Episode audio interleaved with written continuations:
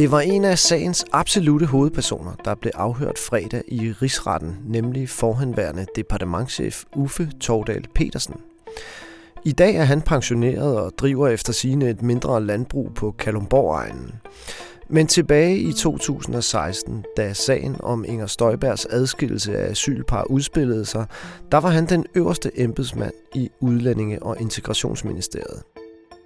Uffe Tordal gjorde ikke nogen videre god figur under fredagens afhøring, og det vil vi bore grundigt rundt i i denne udgave af podcasten Støjbergs Instruks. Jeg hedder Anton Geist, og ved siden af mig sidder her i Informations lille lydstudie den formidable Ulrik Dalin. I denne her podcast, der samler vi to hver uge op på begivenhederne i rigsretten og diskuterer, hvordan sagen mod Inger Støjberg skrider frem. Og i dag der skal vi altså tale om departementchefen. Men først skal vi lige runde et andet centralt vidne i sagen, nemlig afdelingschef Lykke Sørensen, som vi også talte om i sidste uges podcast, fordi hun der var blevet afhørt af anklagerne. Nu er hun blevet afhørt af Inger Støjbergs forsvarer, og det tror jeg gik på en måde, som de var godt tilfredse med. Er du ikke enig med mig i det, Ulrik? Jo, det er jeg. I hvert fald smilede Inger Støjberg mere, end hun plejer at gøre. Ja. Men måske skulle vi lige først præsentere øh, Det tror jeg også. Lykke Sørensen med et par få ord. Hun var chef for udlændingeafdelingen, og det vil sige, at hun var altså chef, juridisk øverste chef i ministeriet for omkring 200 ansatte i hendes afdeling. Øh, hun kom fra Udlændingsstyrelsen, og hun havde tidligere været i PET, og så efter det her flyttede hun videre til Kriminalforsorgen, og nu er hun, hvad hedder det, direktør på politiområdet i, i Rigspolitiet. Så hun er altså en øh, karrierekvinde, kan man vel godt sige, ikke?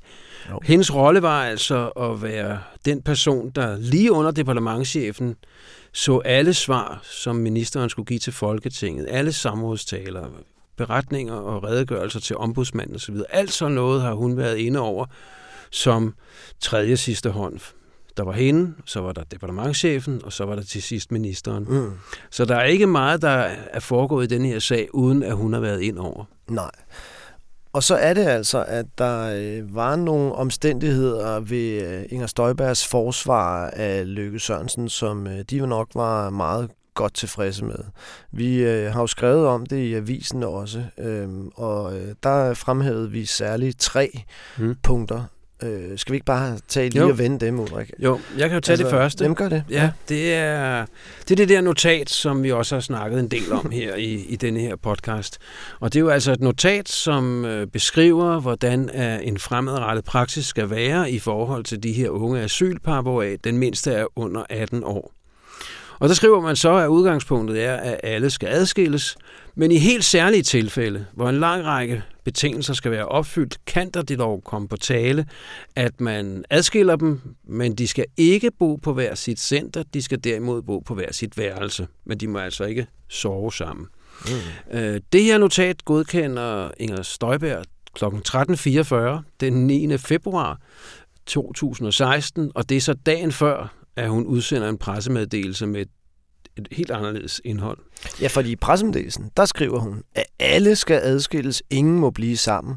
Og det er det, som ombudsmanden senere kalder ulovligt, ja. Fordi en sådan undtagelsesfri adskillelse, den er ulovlig. Ja. Og det er på en eller anden måde det, hele rigsretssagen faktisk handler om. Det er det. Altså, iværksatte hun sådan en undtagelsesfri praksis, eller var hun snarere indstillet på at gøre de undtagelser, som hun faktisk åbnede for ved at godkende det notat, ja. Vi sidder og taler om her. Yes. Det er jo så øh, ministerens forklaring, og det er jo et faktum, at hun har godkendt det her notat. Da René Offersen, hendes øh, forsvar, han brugte lang tid på at gennemgå reglerne for øh, ministeriets journalsystem, som hedder F2, og hvad der skulle til for, at man skulle oprette en sag, og hvordan at godkendelseskæden var. Den starter nedefra, og så ender den altså på trin 7 med ministeren, og trin 6 af departementschefen, og trin 5 af afdelingschefen, trin 4 af kontorcheferne, og sådan kører det nedad til den øh, fuldmægtige, der sidder og arbejder med en sag. Mm. Og der kunne man altså se, at når et notat var godkendt af ministeren,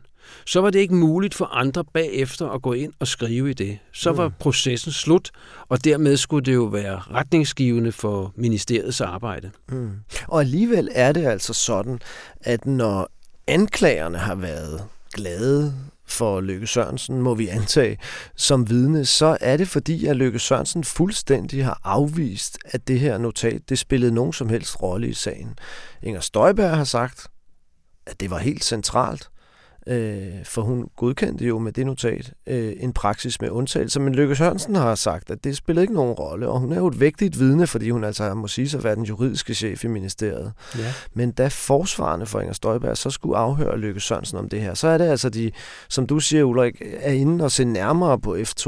Og de var også inde og se nærmere på sådan en vejledning til F2. Mm. Og, øh, og i den vejledning, øh, der fremgår det jo meget klart, af en godkendelse fra ministeren i øh, det her elektroniske sagsbehandlingssystem, det er altså det har en formel karakter. Det er en formel godkendelse, det vil sige så øh, så er, så, er, så er der trukket en klar øh, streg ja. i sandet. Ja. Og, og der var det jo, at de gerne ville høre Lykke Sørensen om, hvordan kan det så være, at hun bare så bort fra notatet? Altså, hvordan kunne hun gøre det, når det jo har en formel karakter? Altså, men der kunne hun ikke øh, komme sin forklaring nærmere, end at øh, hun havde ingen erindring om det notat. Nej, og det er jo også sådan noget med, det er også lidt rodet forløb, fordi det er en anden afdeling, der oprindeligt lægger det ind i systemet, og det her system, det fungerer på den måde, at... Det er dybest set startet ud i Udlændingsstyrelsen, hvis man nu skal være Ja, det er rigtigt, men så er det en anden uh, afdeling i ministeriet. Koncernøkonomi mm. hedder den, mm. men det kan godt være, det bliver lidt for detaljeret det her, men der har lagt det ind i systemet, mm. og det vil også sige, at det er dem, der får svar tilbage, ja. om at nu det er godkendt af ministeren. Det det har Lykke Sørensen ikke fået automatisk, kan man sige. Nej. Men det er jo lidt underligt, når hun selv har godkendt notatet og vidst, at det havde retning mod ministeren, at hun så efterfølgende simpelthen bare antager, at det her notat, det spillede ikke nogen rolle. Altså, hun forklarer det jo selv med, at det var fordi, at ministeren efterfølgende fastholdt et ønske om en undtagelsesfri praksis fuldstændig i strid med notatet. Men ikke desto mindre er det jo lidt underligt, og det synes jeg, forsvarerne for Støjberg fik fremhævet meget ja. godt, at hun ikke øh, på en eller anden måde lige spørger, hvad er der med det notat, eller tjekker systemet, ja, er det men, egentlig men, godkendt? Men det er jo samtidig også en realitet, Anton, ja. at det spiller ikke nogen rolle. Det er jo ikke nævnt, Nej, det er ikke nævnt, når det, de skal forklare ombudsmanden. Sådan ser det i hvert fald ud, ikke? Ja. Men altså, Inger Støjbergs forklaring er jo så, at det det gør det så alligevel som et eller andet øh, baggrundstæppe, som man slet ikke engang behøver at omtale måske. Ja. Eller sådan, ikke? Men vi må sige, at øh, lige på det her punkt, der, øh, der tror jeg nok, at hun øh, kom en lille smule til kort, Lykke Sørensen. Eller i hvert fald fik... I Men hvert fald det er også til kort, i hvert fald kan man at hun sige, man ikke orienterer sig i, hvad, hvad, hvad bliver der egentlig af det der Ja, det notat. er det. Det er det, jeg mener. Det må Hvis man, man sige. står i en meget presset situation, ja. og alt det der armlægning, der har været mellem embedsværket og ministeren, ja. ikke? at man ikke lige går de to skridt tilbage og ser, hvad pokker var det? Hvad skete der? Det må vi altså, sige. Altså, blev der ændret i det, inden ministeren godkendte det, eller, ja. eller hvad? Ikke? Det, det må vi sige er lidt besynderligt ja. af en juridisk chef. Ja. Ikke lige øh, man gør kan få den opfattelse, at man gør, hvad man kan for ikke at få noget at vide. Ikke? Jo, det kunne måske være det, du har talt om. Mm. Men lad os, øh, lad os springe videre til, øh, til øh, det andet af de tre punkter, hvor vi ja, ligesom det er, jo, mener... det er jo lidt det samme stadigvæk. Altså, det er samme ja. mening. Ja. Det går jo på, at ja. øh, hvorfor fik ombudsmanden ja. ikke det her notat? Mm. Altså, da ombudsmanden i midten af april går ind i sagen på grund af, at der er en advokat, der på vegne af et enkelt par, der er blevet adskilt og klaget, så øh, skal han have en forklaring fra Udlændingestyrelsen, og han beder, at den bliver indhentet af ministeriet, og ministeriet også sender deres forklaring med. Ikke? Og øh, det er altså øh, i starten af maj, jeg tror det er den 4. eller 5. Mm. maj, at mm. ministeriet sender sin forklaring. Og det vil sige, det er små tre måneder efter, at de har haft denne her proces med notatet. Og der nævner de den ikke. Og det er jo sådan lidt underligt, at når ombudsmanden, som udtrykkeligt, endda over flere omgange, mm-hmm. beder om at få ministeriets retlige overvejelser forud for adskillelserne, mm-hmm. at, man, at der så ikke er en eller anden, og for eksempel en afdelingschef, chef for alle de her jurister, der, der siger, hov, hvad skete der egentlig med notatet? Skulle vi lige tage og finde det frem og eventuelt støve det af og se, hvad, Ja, det synes jeg, du har ret i, Ulrik, fordi hvad, ført, hvad selv hvis det ikke er noget, der lige ligger forrest i hukommelsen, ja. så er det alligevel mærkeligt, når ombudsmanden henvender sig og beder om papirer om de retlige overvejelser, der så ikke dæmrer et eller andet i ja. baghovedet, der gør, at man ja. lige går tilbage og tjekker. Og det, øh. det, det interessante er jo, at Løkke Sørensen her øh, siger, at det var ikke en afdelingschef, der pakkede de dokumenter sammen, som efter det oplyste skulle fylde nærmest en flyttekasse. Mm. Øh, det er ikke øh, øh, hende, der gør det. Hun havde ikke stået for udledelsen af dokumenterne. Nej. Men til det må man jo sige, at de skriftlige redegørelser, som ministeriet kom med, omtalte det jo mm. heller ikke. Nej, præcis. Og dem er hun jo i den grad inde over, og hun er jo i hvert fald inde over som godkender af ja. dem. Øh, og der omtaler man dem altså ikke. Øh, faktisk så er det sådan, at man måske næsten i bagklogskabens lys kan læse nogle af deres formuleringer, som om de lidt dækker over det. Ikke? Nu prøver jeg lige at finde frem her i øh, deres svar til, øh, til ombudsmanden. Altså, øh, de skriver, at øh, de retlige overvejelser hovedsageligt havde været mundtlige karakterer, og de derfor kun i begrænset omfang var afspejlet i sagens dokumenter. Og det kan man sige, det er jo sådan lidt nogle embedsmandsformuleringer, som på den ene side øh, skal vise, at der er ikke noget særligt papir, men på den anden side også øh, ligesom indeholder muligheden for, at der alligevel er noget. Og sådan på den måde får man jo ikke omtalt notatet, samtidig med, at man ikke lyver, hvis man Nej. er klar over, at der eksisterer et notat. Ikke? René øh, Offersen sagde jo også, at hovedsageligt, det er et rigtigt juristord. Og han sagde jo også, efter hans mening var det jo objektivt forkert. Ja, der præcis, var jo noget. Der præcis, var jo noget. Præcis.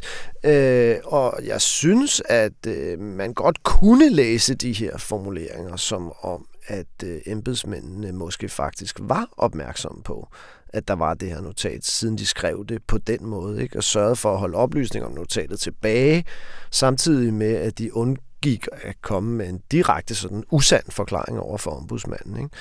Øh, men lad os hoppe videre, Ulrik, ja. til, øh, til punkt nummer tre. Øh, det drejer sig om et såkaldt koncerndirektionsmøde, der fandt sted i øh, Udlændinge- og Integrationsministeriet om formiddagen den 10. februar, øh, få timer før man udsendte pressemeddelelsen om adskillelse af Det er et meget vigtigt møde i denne her sag. Ja, det må man sige ja. på, på, på mange øh, ja. forskellige måder. Øhm, men det er det blandt andet, fordi at Lykke Sørensen har forklaret flere gange, at hun på det her møde så sig nødsaget til at sige til ministeren, lige meget hvad du siger, minister, så skal vi øh, følge danske regler og internationale forpligtelser. Og hun har forklaret om, hvordan det var meget øh, en dramatisk ting at skulle sige øh, i flere tilskuers øh, påhør foran en øh, minister. Og det øh, har hun tidligere i Instrukskommissionen forklaret med, at ministeren fastholdt, også her på mødet, et ønske om en undtagelsesfri adskillelse i strid med notatet. Øh, men det spurgte de selvfølgelig noget mere grundigt ind til øh, Inger Støjbergs forsvarer.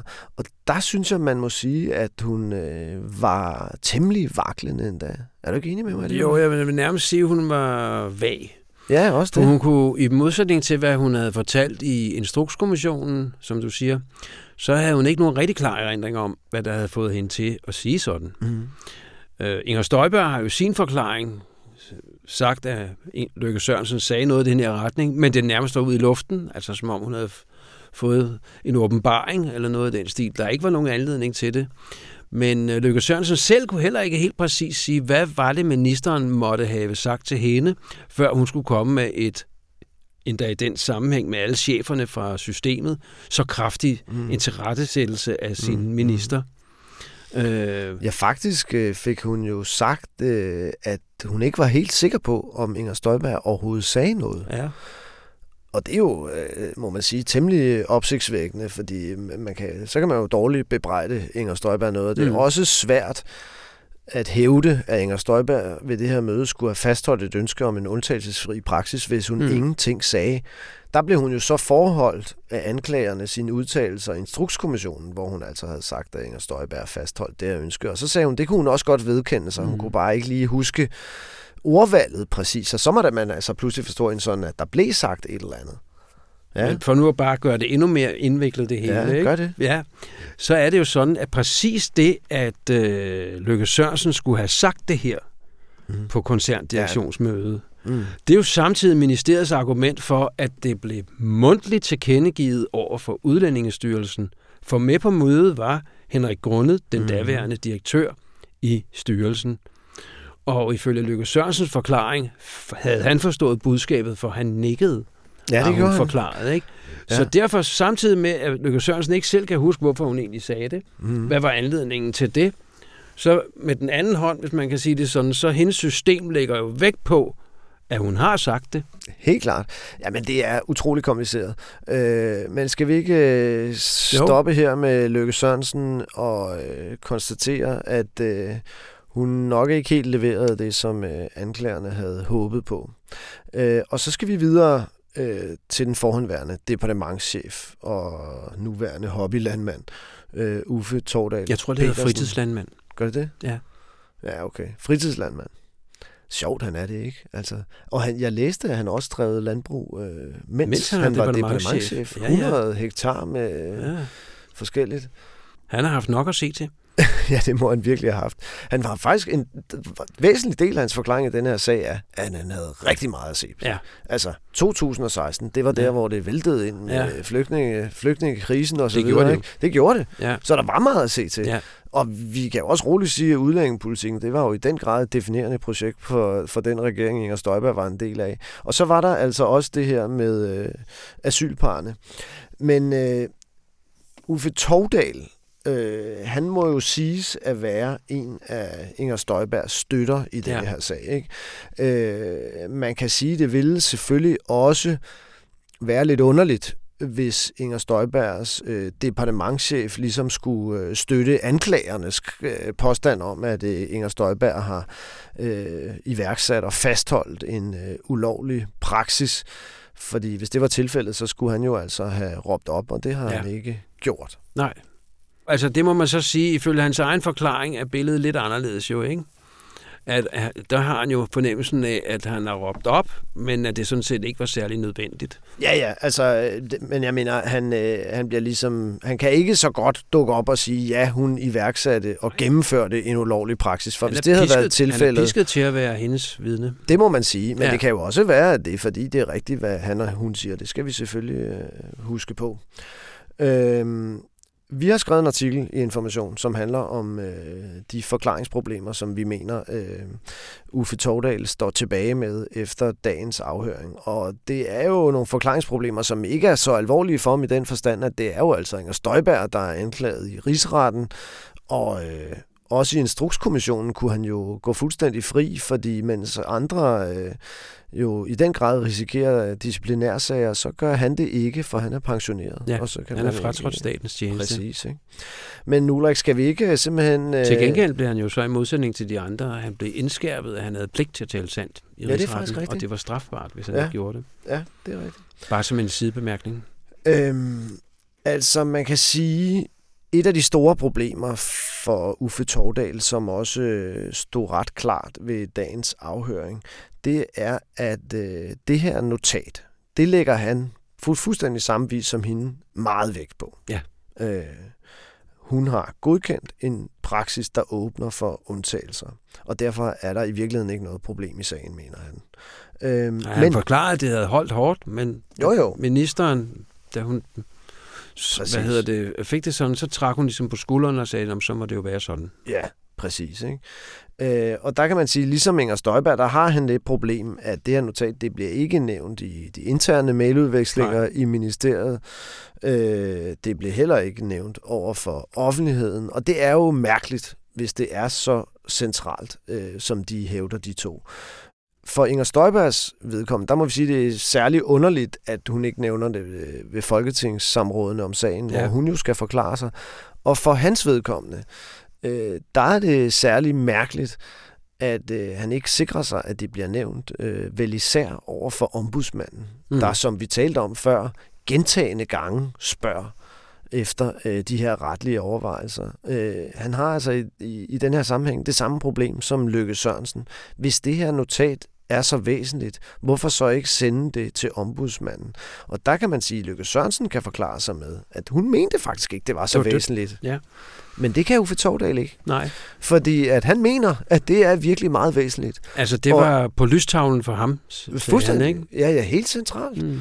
Øh, og alligevel så øh, nævner man det ikke over for ombudsmanden, selvom han gentagende gange efterspørger noget om de retlige overvejelser. Det må siges at være besynderligt, Ja. og en meget mærkelig omstændighed ved hans forklaring, som jo selvfølgelig åbner for spørgsmålet om, var det notat nu også så centralt, som han øh, og Inger Støjberg hævder. Så er der også det her med pressemeddelelsen. Ja. Altså, det er sådan, at øh, notatet godkender ministeren den 9. om eftermiddagen. Ja. Og cirka et døgn senere, øh, så holder hun sammen med, hvad hedder det, sin særlige Uffe, rådgiver. Uffe Tor, Dorte Petersen og så Mark Thorsen, hendes særlige rådgiver, der holder de et lille kort møde, og øh, hvor de diskuterer pressemeddelelsen. Ministeren er under stærk pres for at udsende noget og signalere politisk handlekraft, fordi der er flere andre partier, der interesserer sig for denne her barnebrudesag, og derfor har ministeren et stort behov for at komme ud med noget. Mm. Og der har så været et, et forløb fra den 9. til den 10., hvor en pressemeddelelse er blevet sendt op og ned i embedsværket, og der ligger ligesom to forskellige slags versioner. Den ene nævner, at der skal være undtagelser, og den anden udlader undtagelserne. Og øh, den sidste version, som de her tre så står og diskuterer, øh, det er en version, hvor Uffe Tordal selv har indsat en formulering, som åbner for en undtagelse, nemlig at ordningen skal administreres under menneskelig hensyntagen. Mm. Og øh, der påpeger Mark Thorsen, altså den særlige rådgiver, at hvis det skal være der, så vil det flytte fokus øh, fra omverdenen, fra det hovedbudskab, at alle de unge par skal adskilles, til de få, som ikke skal adskilles, altså undtagelsen. Ikke? Mm, mm. Og så ender Uffe Tordal med at sige til sidst, okay, okay, okay, så tag det dog ud. Og samtidig, siger han så, så føler han også behov for at understrege over for ministeren, og det er han meget klar i sin erindring om, mm. at hun skal bare være klar over, at selvom at denne her sætning fjernes fra pressemeddelelsen, så vil ordningen stadigvæk blive administreret med undtagelser. Mm. Og der forklarede han jo så, at øh, han som departementchef så det som sin rolle at skære igennem og sikre, at de også kunne komme videre med andre sager. Han brugte øh, den samme metafor, som han også brugte i Instrukskommissionen. Mm. De havde stået der i hver deres ringhjørne, embedsmænd og ministeren, og det kunne ikke blive ved apparatet. Det skulle øh, køre videre. Øh, og så forklarede han også, at ministeren altså ønskede sådan en klar kommunikation, hvor man mm. altså ikke fremhæver de her forbehold. Ikke? Og der kan man jo sige, at, øh, og det sagde øh, retsformanden, højeste retspræsident øh, Thomas Rørdam også, at det, man skriver i pressemeddelelsen, er jo faktisk det modsatte af, hvad der står i notatet. Og det er jo ikke så klar kommunikation endda. Nej. Hvis man faktisk er indstillet på, at det kan være, at der er nogen af de her par, der skal have lov til at blive sammen i centrene, så er det jo ikke klar kommunikation at skrive i en pressemeddelelse. Ingen af de her par må få lov at øh, blive i centrene. Men der havde han jo også en besønderlig forklaring, Uffe Tordal, til Hvad det. var det, han sagde til det? Det lige glemt. Ja, altså, øh, han sagde, at det havde han ikke været opmærksom på. Nå ja, det sagde han. Ja. Han sagde, at han havde simpelthen ikke tidligere været opmærksom på den uoverensstemmelse Nej. mellem pressemeddelelsen og en praksis med Nej. undtagelser. Men det er jo fuldstændig, altså undskyld mig, ja. men det er jo helt det er benene op i luften. Det er kraftet med helt Ja. Altså, det er ja. helt... Ja, ja. Det er hele sagens essens, det ja. der. Ikke? Jo. Det er, at man skriver det her i pressemeddelelsen. Øh, man beskriver en undtagelsesfri praksis. Ja. At han som departementchef sidder og siger i rigsretten, det, det har han simpelthen ikke lige været ja. opmærksom på. Ja, ja det var helt vildt ja. jo. Ja. Og jeg synes at godt, at man kan sige, at selvom han ikke er uddannet jurist, men derimod kan skille pol, så er det, altså han må have haft så meget omgang med jurister, og så mange overvejelser sammen med jurister ja. og diskussioner og så videre. han har været chef i et meget juridisk ministerium. Jo, og hans ministerium har fået en kras kritik fra ombudsmanden mm. i marts 17, hvor mm. i ombudsmanden jo udtrykkeligt skriver, at pressemeddelelsen efter sin ordlyd lægger op til en ulovlig praksis. Ja. Ja, ja. Og det vil sige... Det har han altså ikke lige tænkt nærmere over. Nej, hvad kan det være?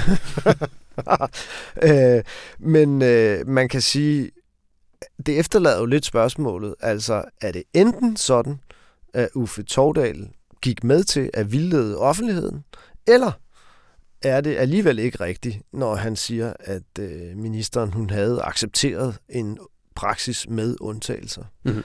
Øhm, nå, men øhm, et tredje forklaringsproblem, som Uffe Tordal han har, det er, at øh, han jo godkendte flere papirer ud af huset ja. til blandt andet Folketinget, og også nogle papirer, der blev sendt som et såkaldt beredskab til statsministeriet, fordi Lars Løkke Rasmussen skulle i en debat i Folketingssalen, hvor man forventede, ja. at den her sag muligvis kunne komme op. I begyndelsen af marts 2016. Øh, præcis.